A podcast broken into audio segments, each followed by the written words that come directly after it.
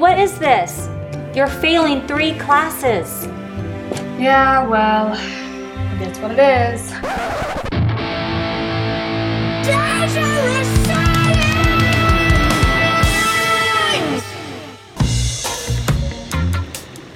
Oh man, I don't know which way to turn.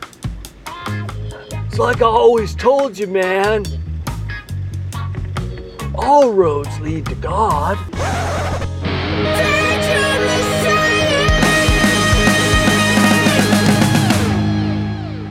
Far out, man.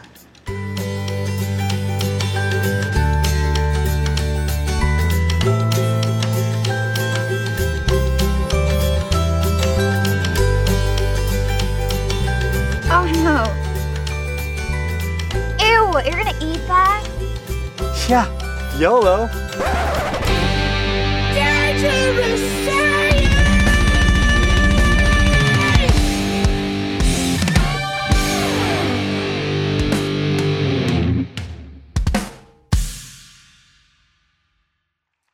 Well, good morning, everyone, and welcome to church. We're so glad that you're here with us today. We would like to welcome our, our Cactus, our venue, and our chapel communities as they join us via video now, as well as our online community, which has continued to grow over the years. And uh, it's a privilege to be here with you and be pastoring you today, even if it's online. And so we're just glad that you're with us.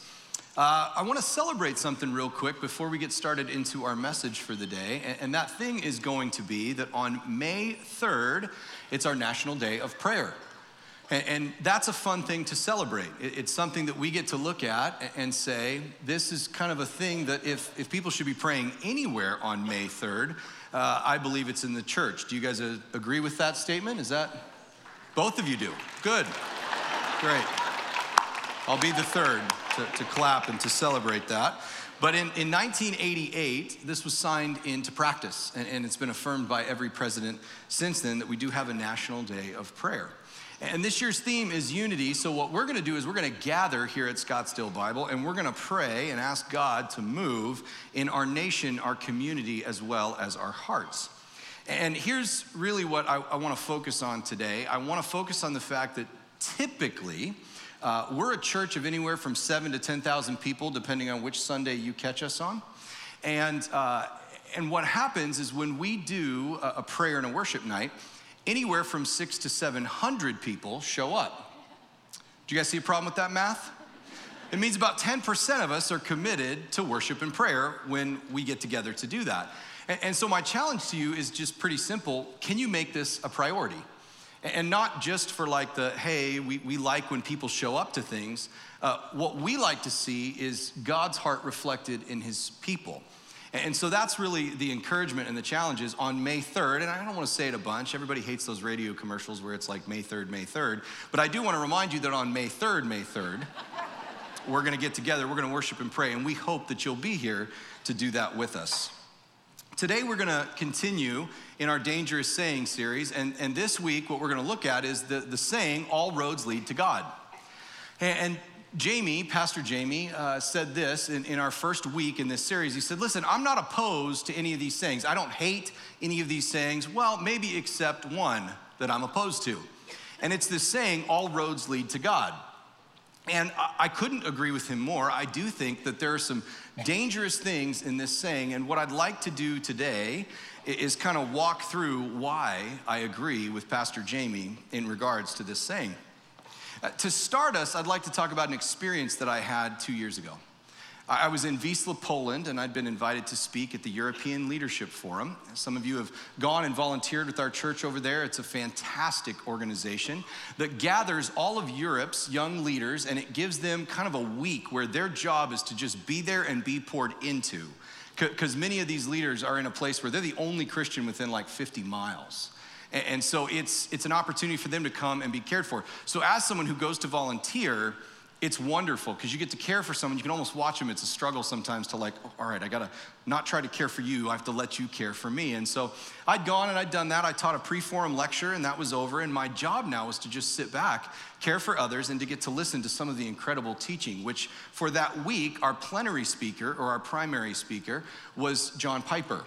Some of you have heard of him. He had a small ministry impact kind of here in the in the States, but um, Dr. Piper was there and he taught all week through the book of Philippians.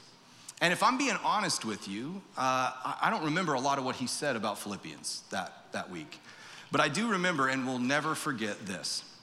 He said, One of the worst things that you can do when you're on stage is to draw people's attention to you because you could be drawing their attention away from the very one who was designed to satiate their soul. And as a young pastor, that just hit me right through the heart. It just, all of a sudden, I sat there and just went, Gosh, is there any way, Lord, where I am drawing people's attention away from you and onto me?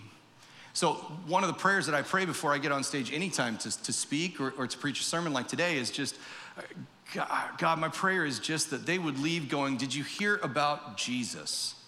I learned something about Jesus rather than, Did you hear Rustin today? Because I'm not going to help anybody get anywhere. But Jesus could have a deep and eternal impact on their soul. He was designed to satiate them in a way that I never will. And I think there's something in that for us today as we look at this do all roads lead to God? One of the things I tell you is if, if you're anywhere on a Scottsdale Bible campus or watching online today, if you're sitting back and you're going, I have a God concept that is completely divorced from the Bible. It's detached. I, I, I, don't really need the Bible to make my God concept work. It's a higher power, and, and I don't really need any of that to make sense. Uh, the Bible refers to that God in a specific way. It always refers to it as a lowercase g O D, God. And what I'll tell you up front is I'm not gonna fight you for your lowercase g God today because there's just not time. I'm, I'm not going to make that case from the Bible because it wouldn't matter for you. I intend to tell you why I haven't chosen that path for my life. But if what you're saying in the phrase, all roads lead to God, is that all roads lead to the God of the Bible, then I do have something to say about that. And I'd like to sit back and show you how two things today uh, don't allow for that to be true. And the two things we're going to look at is we're going to look at God's heart, which is going to take a little bit of time, and then we'll look at how very clearly God's word says that that's not really an option.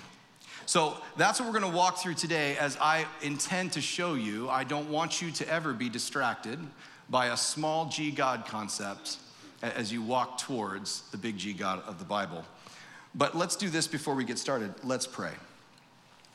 So, Jesus, what we ask today is kind of knowing where we're going would you come in and do what only you can do? Would you open hearts? Uh, for, for those who have a relationship with you as we walk through some of these different concepts, these things that might be in our way of experiencing you in, in a fullness. And for those who are in this room today who, who don't know you and maybe need to hear a side of you that they've never heard before, would you begin to open their hearts to show uh, your true nature, your true character to them uh, as we walk through these passages. Uh, we pray this in your name. Amen. So here's what we're going to do today we're going to go back to the Old Testament and we're going to look at a passage that I've come to really appreciate, but I think it's part of what we sometimes misunderstand about God. Uh, we're going to go back to the book of Jeremiah. We're going to be in chapter 3. So if you've got your Bibles, you can start to make your way there. And what we're gonna do is we're gonna look at some things about God, but uh, this is kind of a, a, little bit of history. We're looking at a nation's history when we look at much of the Old Testament. It's the, the, the history of the nation of Israel. But where we're at right now, even the term Israel can be kind of confusing.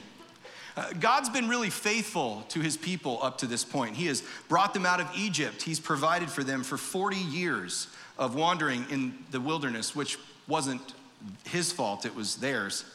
He brought them to the promised land, and then he gave them victory after victory as they took the land and then kind of started to settle in there. And now, once they were in the promised land, they have turned from worshiping him and have turned to pagan fertility gods, who which they engaged in sexual worship and practice. It's at this point where God had seen that they weren't going to turn from that and turn back to him, and he gave them over to what their consequences had rendered for them. And now, this kind of understanding of Israel is tricky because at one point we had some great kings in Israel. We had David, we had Solomon, and all 12 tribes were gathered under one unified king. And about after Solomon, things got weird. They didn't really continue down the path. There wasn't a unity, and they split at one point. Ten tribes went to the north. They were referred to as Israel. Two tribes, both Benjamin and Judah, were to the south, the, the sister of, of Israel, and, and that was the tribe of Judah, made up of two of the 12 tribes. And that's where we sit at this current point. The book of Jeremiah was written in about 627 BC, so that's our place in history. And what's happened at this point is that Israel to the north has engaged in all of this worship of these pagan gods.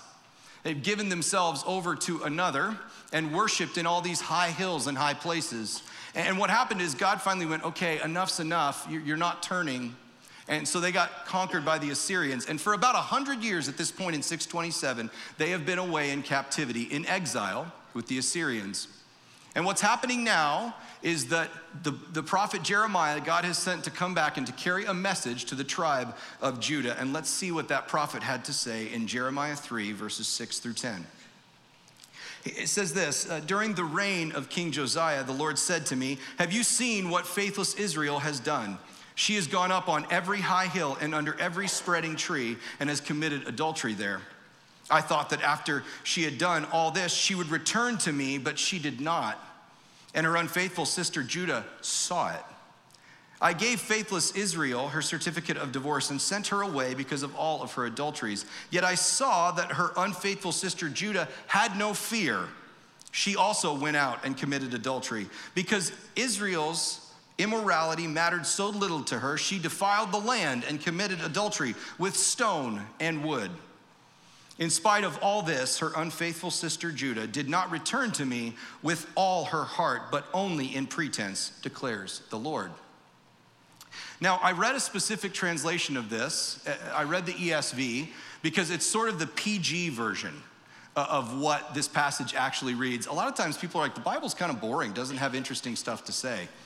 Well, here's how this reads in the original Hebrew. The way that you can translate this phrase, uh, committed adultery, the word that the scriptures actually use, and I have a point with this, I'm not being unintentionally provocative, but committed adulteries is actually the phrase went up on high places and played the whore.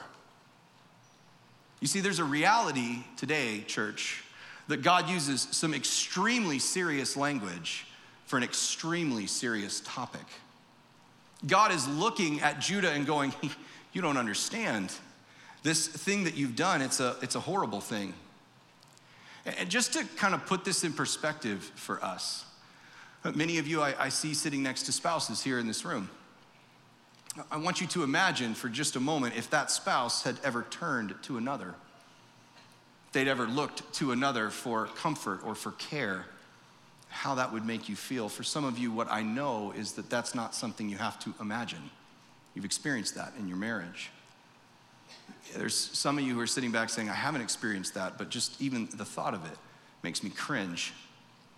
What I need you to see in today's passage is that what God is doing here is sitting back and saying, I need you to understand what this was to me.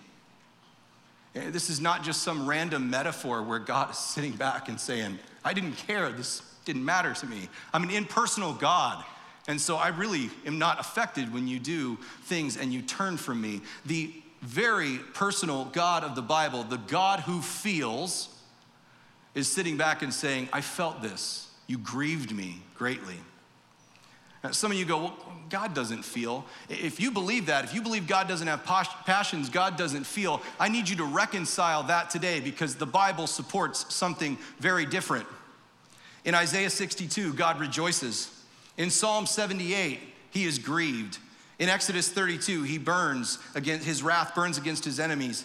In Psalm 103, he pities his children, and in Isaiah 54, he loves with an everlasting love. What I need you to see today, church, is that God feels. In fact, what I'd submit to you is the reason you have emotions, the reason you have feelings, is because they are a broken reflection of God.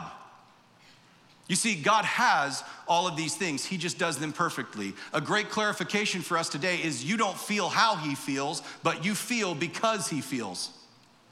Each and every one of us, we sit back. We, we, we, again, we implement a broken version of it. It is oftentimes rooted and driven, motivated by self rather than God, who is motivated by something entirely different.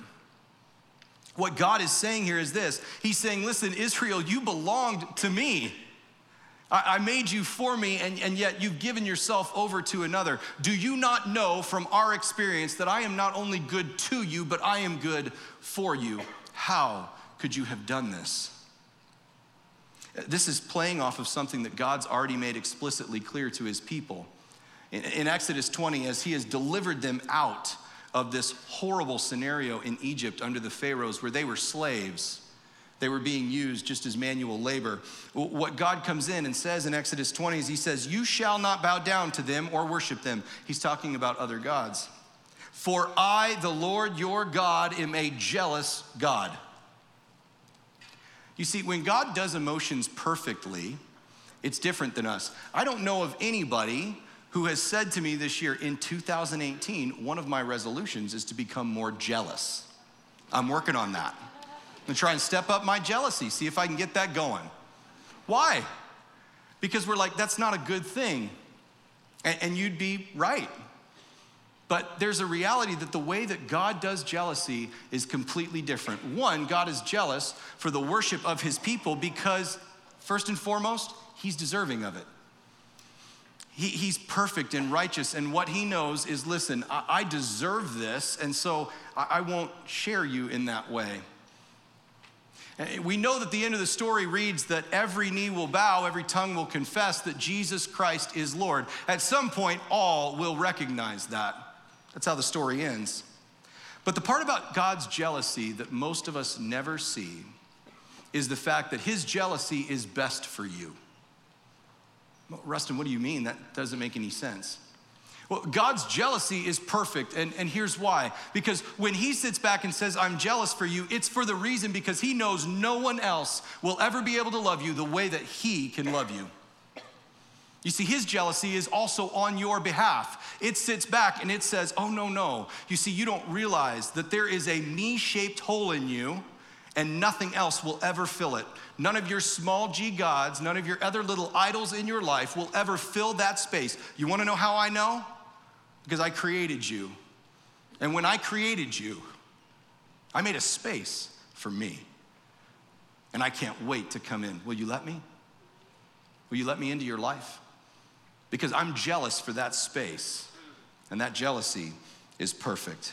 God will not allow us to settle for a lesser love. As we look at this, I want to take a minute because we kind of need to apply this to our lives before we go any further. Israel never stopped being God's people. Do we understand that?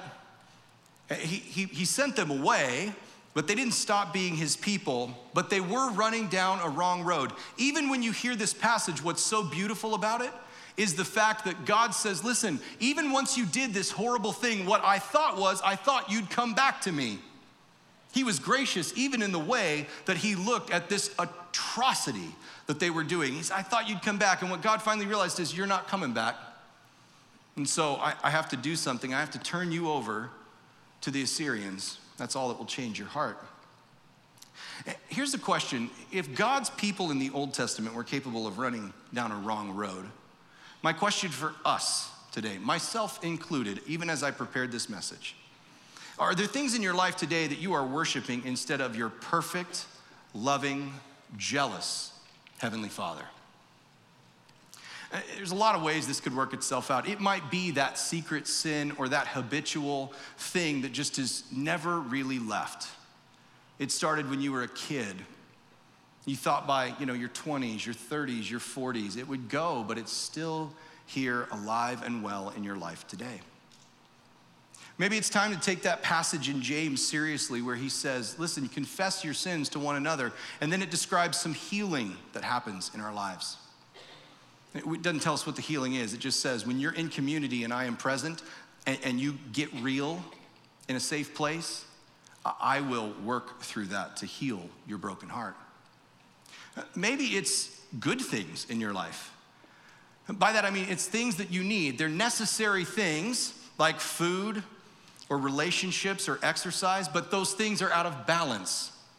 They've taken an unnecessary level of priority in your life. And it's time to bring them back to the Lord and say, I'm giving this over. Will you give it back in a way that works, fully submitted to you?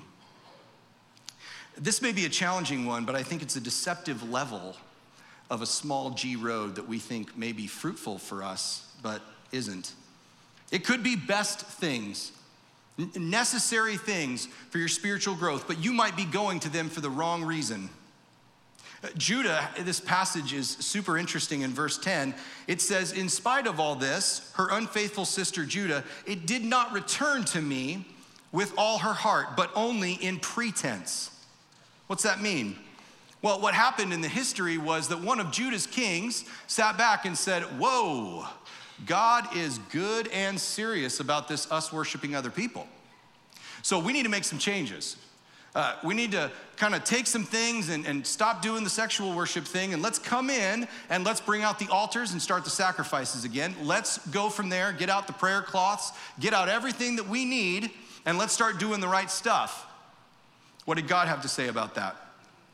Well, she came back in part. What's he mean? Action. What didn't she bring with her? Her heart. Maybe that's you today. Maybe you're going through and you're serving every week. Maybe you're reading your Bible. Maybe you're even in a worship service all the time, but your heart is somewhere else.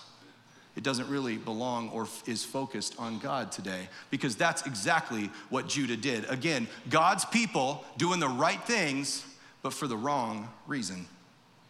Or what about this? Let's take a look at John 5 39. Jesus is speaking to the Pharisees when he says this, and he says, You search the scriptures because you think that in them you have eternal life, and it is they that bear witness about me. You search the scriptures because you think they have eternal life. You wanna know something? The Pharisees could have preached this sermon better than me they would have sat back and said, Oh, Jeremiah, yeah, no, we know all about Jeremiah. We can tell you everything you would ever needed to know about where Israel was at. Matter of fact, some of its leaders were my great granddad's granddad. We know them all. And yet Jesus says, Yeah, no, those same scriptures, yeah, those, if you go to them for the wrong reason, if you make them the point, the end of your worship and your focus, and you don't make them a pathway to me, you are searching for life in something that was never designed to provide it. Here's a question, church Are you going to your Bible? Are you going to your doctrine? Are you going to your theological understanding to try and find life? Because here's what I'll submit to you will happen if that's the case. If you go to even best things, but you make them the end of the road, and Jesus is something you talk about, you're gonna have a difficult process take place. You're gonna sit back and you're gonna start having all of these different things open up. I know my Bible verses and I got this verse, and what I'm gonna do with it is I'm gonna memorize these and put them over here. These bricks are now going into place.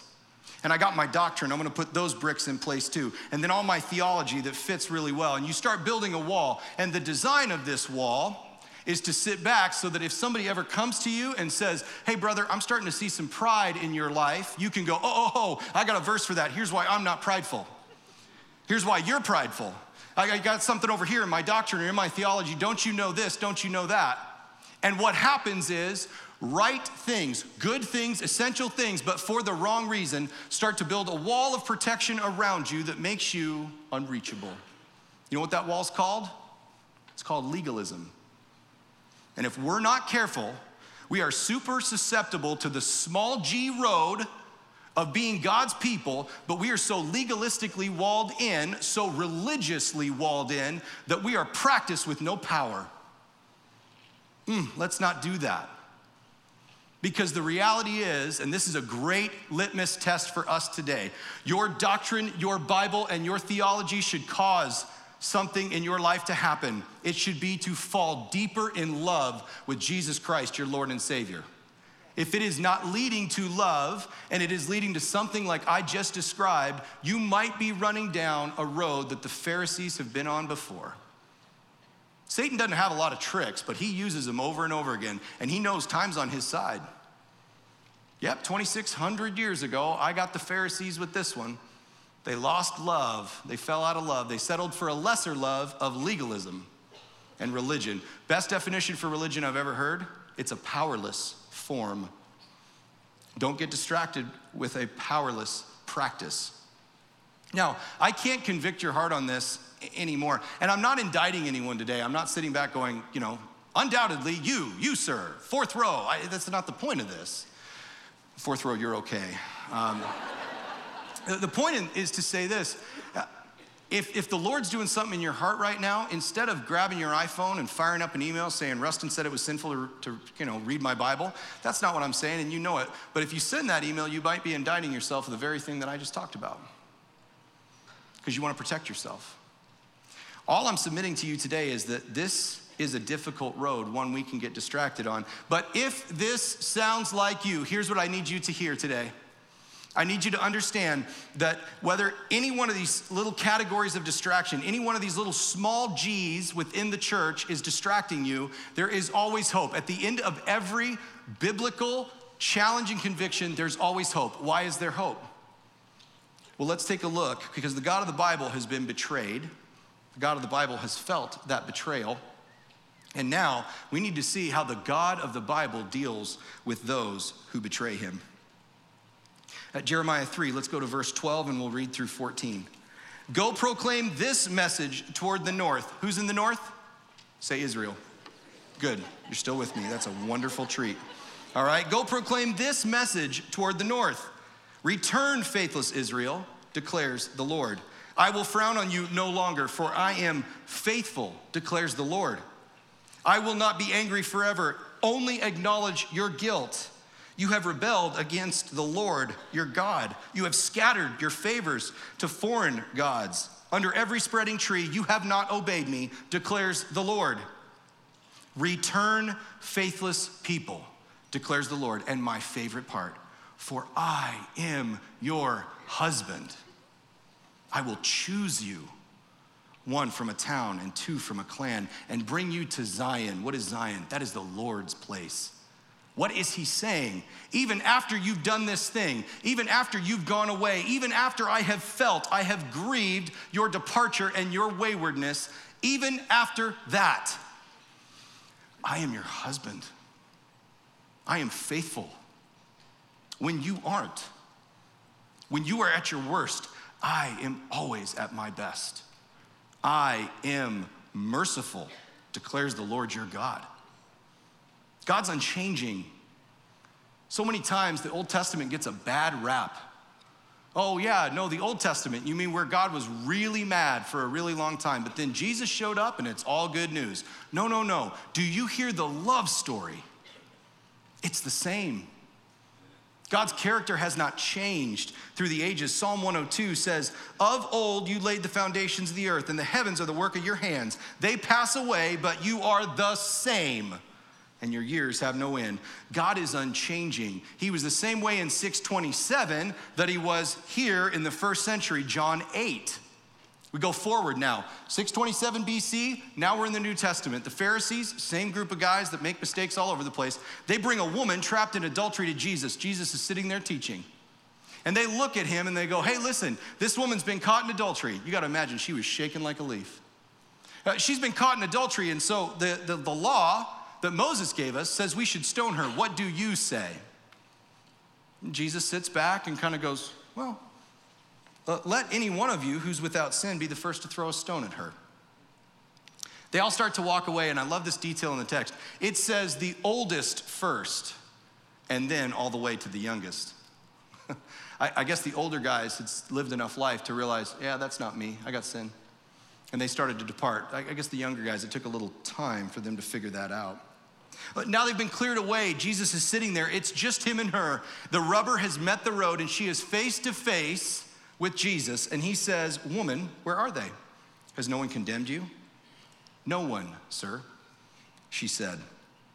He responded with this Then neither do I condemn you, Jesus declared.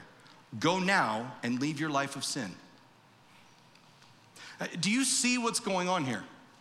This is a, a, shining example of the character of God, the, the way that God cares for wayward children. Israel rebels in adultery against God and gives herself to another. God is merciful and calls her back as the loving husband. This woman rebels in adultery against her husband, and an offense punishable by death. She was moments from losing her life. Jesus clears away her accusers, saving her life in the process, and his message is exactly the same. God's character shows through Jesus the same way it did lovingly in the Old Testament. I could take that Jeremiah verse and read it right over there, just replacing faithless Israel for faithless woman. Listen to this Return, faithless woman, declares the Lord. I will frown on you no longer. I am faithful, declares the Lord. I will not be angry forever. Only acknowledge your guilt. What does Jesus ask her to do before she leaves? Turn from your life of sin. Why? What's he jealous for? No, no, no. I don't want you to get distracted with adultery. I have a better way. In me is a place that adultery will not fill in you. Here's the reality, and this is understanding God's heart today. It does take a bit because it's not quite as clear as His word, at least to explain. I want you to understand that it's God's heart that makes you unshareable with another God. He will not share you, His jealousy is for you and his place in your heart will be filled by no other. But it's his heart today that is saying, I will not share you. I want all of you. And I won't settle for anything less. I won't participate in a relationship that is anything other than monogamous. And that's in your best interest.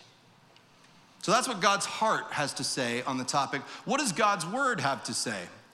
And for that, I want to look at three verses. The first is Acts 4:12. God's word said, "And there is salvation in no one else.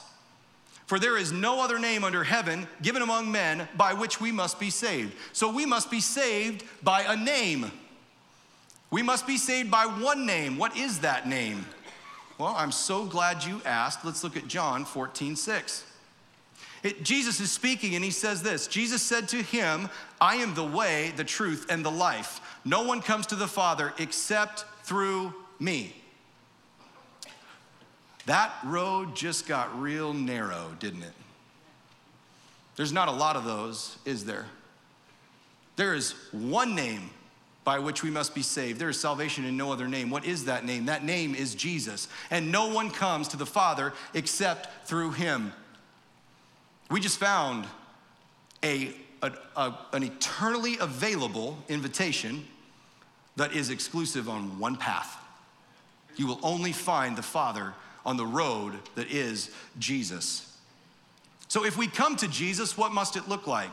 Hebrews 11 says this. And without faith, it is impossible to please God or to please Him, for whoever would draw near to God must believe that He exists and that He rewards those who seek Him. We must come by a name. What is that name? That name is Jesus Christ, and no one gets to the Father through him. And what must we do? We must know that he exists. You must believe that he and he alone is the one who will meet you in the darkest times of your life. He is the one who offers salvation, and he rewards those who seek him. You have to believe he exists. For so many people, they're like, yeah, the Jesus thing's okay. I will tell you now, historians will confirm Jesus of Nazareth was a real person. You know what we're not debating today? We're not debating the existence of the physical person of Jesus. What we are doing is sitting back and saying, What are you doing with him? That's the question you got to answer. Well, Jesus didn't exist. That's actually not true.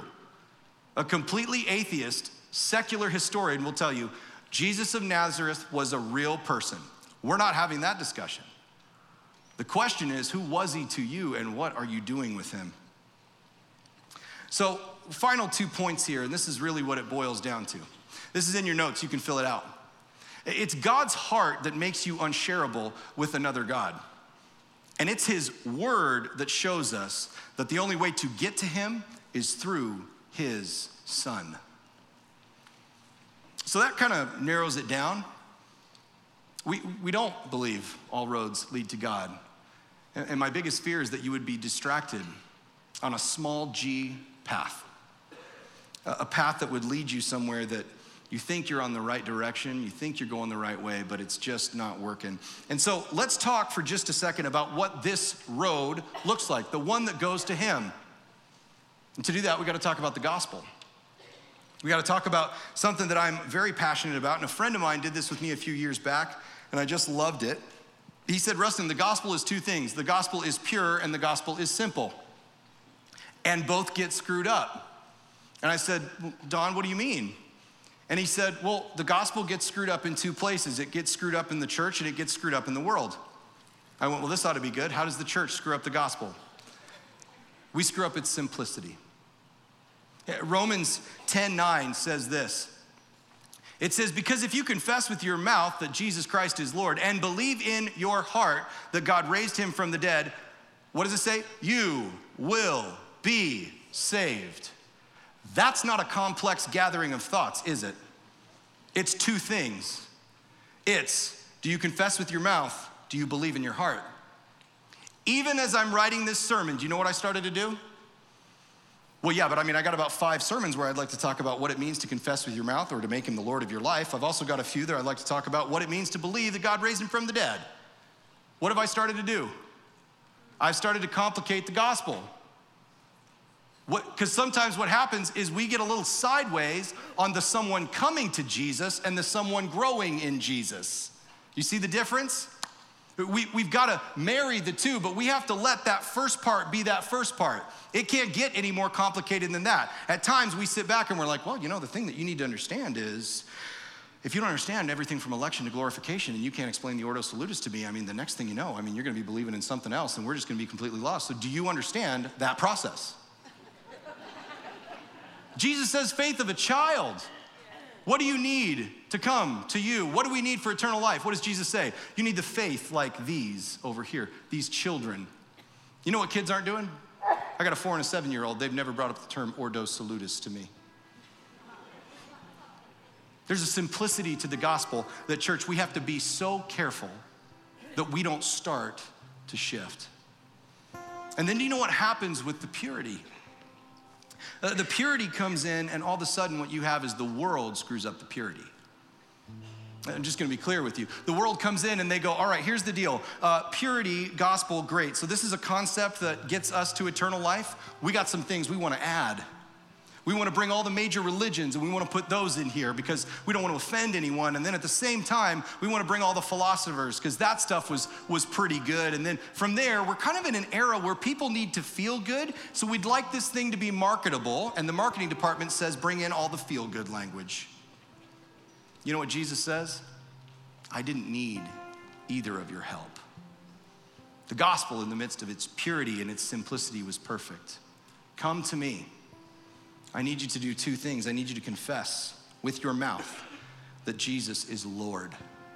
I need you to believe in your heart that I was raised from the dead, that I exist. Here's what I want to do today I want to finish with what uh, we've kind of called just a contemplative moment. And what we mean by that is, I want to give you a moment to just think about some of this because I've been barking at you for about 30 minutes now. And if you're anything like me, you made it a minute to just process. This stuff hit me like a ton of bricks this week. There were areas in my life where I just went, you know what? I got to put this down or that down. I talked before about how, man, there's still selfish things in my life. And it's, it's weeks like these. I mean, again, you guys think you got it tough because I'm up here barking at you. I got to I got to preach this stuff. It gets applied to my life all week. And I got a wife who's sitting just to my left who holds me accountable, goes, You, you really want to say that on Sunday if you're going to act like this right now? In the blood I am washed, Jesus. Would you guys do me a favor? Would you just bow your heads at our campuses, all of our communities? If you're at home online, would you just let the kids watch that movie for a minute, bow your head at that kitchen table? We've settled for lesser loves We've done that in the church, we've done that out of the church. You may have been a believer for six decades and you found some lesser loves in your life today because God's good.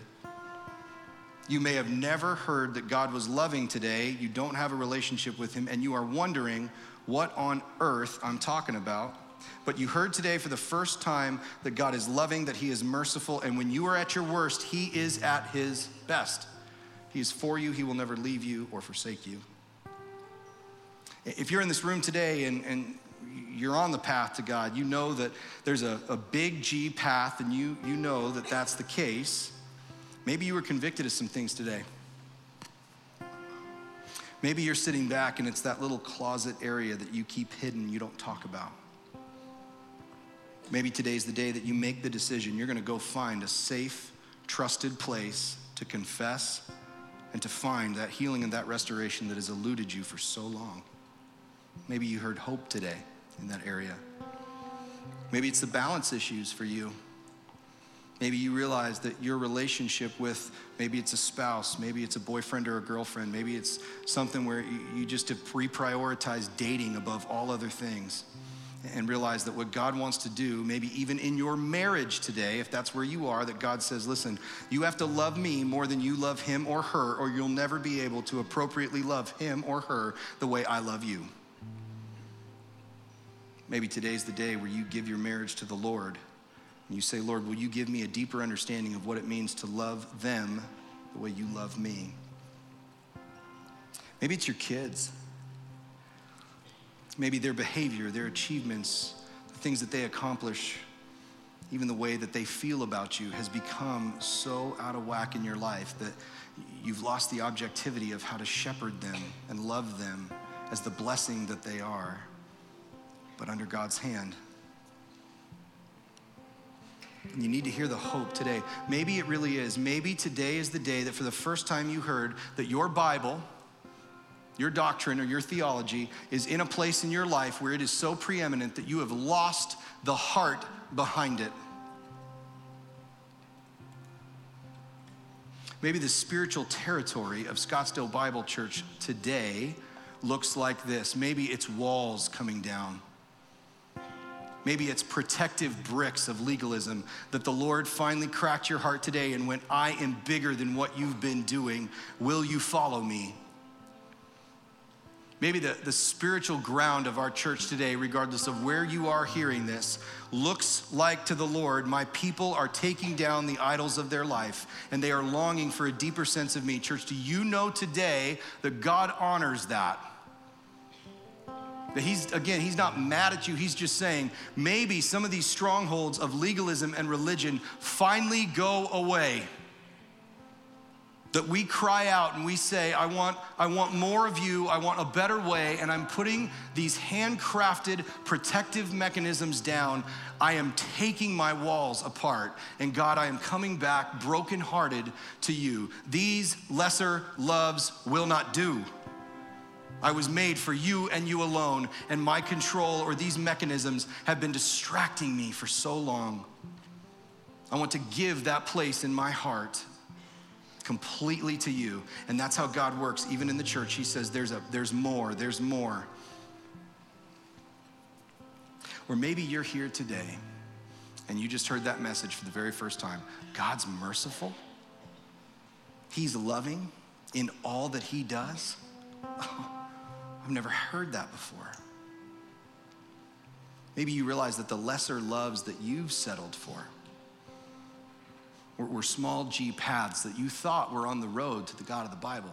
But what you realized was, oh, I want that God so bad. I just realized I can't get to him the way that I thought I could. If that is the case today and you are longing for a loving Savior, then quietly to yourself right now, would you just pray this prayer after me? God, I'm coming to you today in full recognition that uh, I am so desperate for a loving God, that I am hungry for a God of mercy and a God of, of deep understanding, one who I was made for, one who can fill me in a way that I've always been hungry for but never been able to find. God, I'm coming to you today in recognition of the fact that I'm coming to you broken. I don't have it all figured out. That I've done all these things in my life that I'm not proud of, and that you call those things sin. And I am one who's committed those things. And so, what that makes me is a sinner. And I'm coming to you and you alone to cover my sin because you're the only one who can. So, I'm here today, God, to confess with my mouth that Jesus Christ is Lord. I'm here today to say that I believe in my heart that God has raised him from the dead, that you exist. God, I, thank you for this message, this opportunity, this invitation to come fall in love with you because you've been in love with me for so long. I pray this in your name. Amen.